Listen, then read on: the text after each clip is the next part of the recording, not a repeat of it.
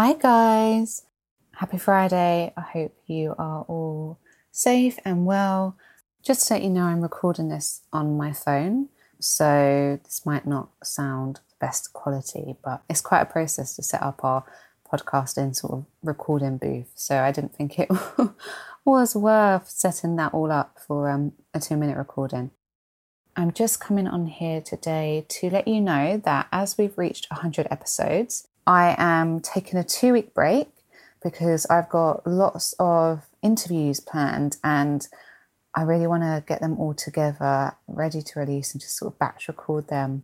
And then episode 101 will be out in two weeks.